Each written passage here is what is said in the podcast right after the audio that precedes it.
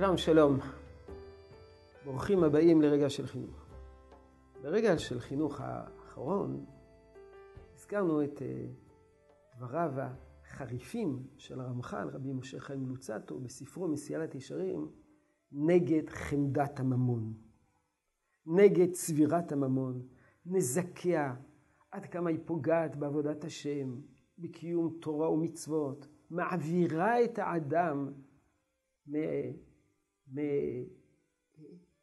מהתקדמות רוחנית. אז בל נטעה. חז"ל וחכמי ישראל לא היו תמימים. הם לא צידדו בעוני.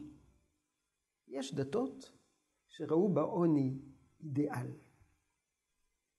האדם עני הוא האדם הנשגב העליון. חז"ל ידעו שאם אין קמח אין תורה, ואם אין תורה אין קמח, אבל אם אין קמח אין תורה. חז"ל אומרים במסרת ברכות, הנג בהם מנהג דרך ארץ. זאת אומרת, אל תסתפק בלימוד תורה, הנג בהם מנהג דרך ארץ, כלומר, עבודה להשגת פרנסה.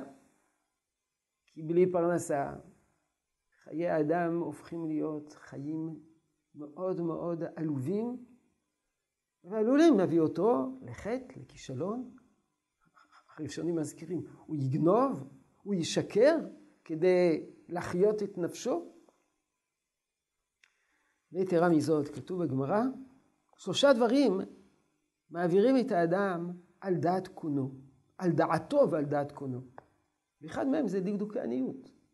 אדם שהוא עני, והוא צריך לדקדק כל הזמן, יש לי כסף, אין לי כסף. זה מעביר אותו על דעתו ועל דעת קונו. שלושה, אין רואים פני גיהנום. כי בעולם הזה הם כבר טעמו טעם גיהנום. ואחד מהם זה דקדוקי עניות. אז רואים שחז"ל הם לא ידעו, הם, הם, הם לא צידדו בעוני. העוני איננו אידיאל כפי שקיים בדתות מסוימות. אבל גם המרדף אחר הכסף איננו אידיאל, אלא הכרח בל יגונה. ולכן לאור זאת, יש כאלה שאומרים, בניגוד למה שאנחנו הזכרנו בפתיחה, שילדים לא זקוקים לכסף, למה להפגיש את הילדים עם כסף? יש אפילו כאלה שאומרים, כסף זה מלוכלך, כסף זה לא רצוי, כסף זה לא דבר שצריכים להרגיל בו ילדים קטנים. הם לא זקוקים לכסף, עבורם הכסף איננו הכרח. הכסף הוא חיובי כשזה הכרח.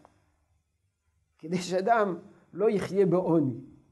אבל למה לתת כסף לילדים קטנים כשאצלם זה לא הכרח? מדוע לחשוף אותם לכסף? טוב, אני חושב שהצגנו מספיק את ההתלבטויות השונות.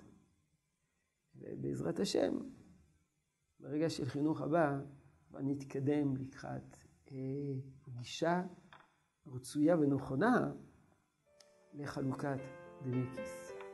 יהי רצון שתשאר ברכה בעבודתנו החינוכית. שלום שלום.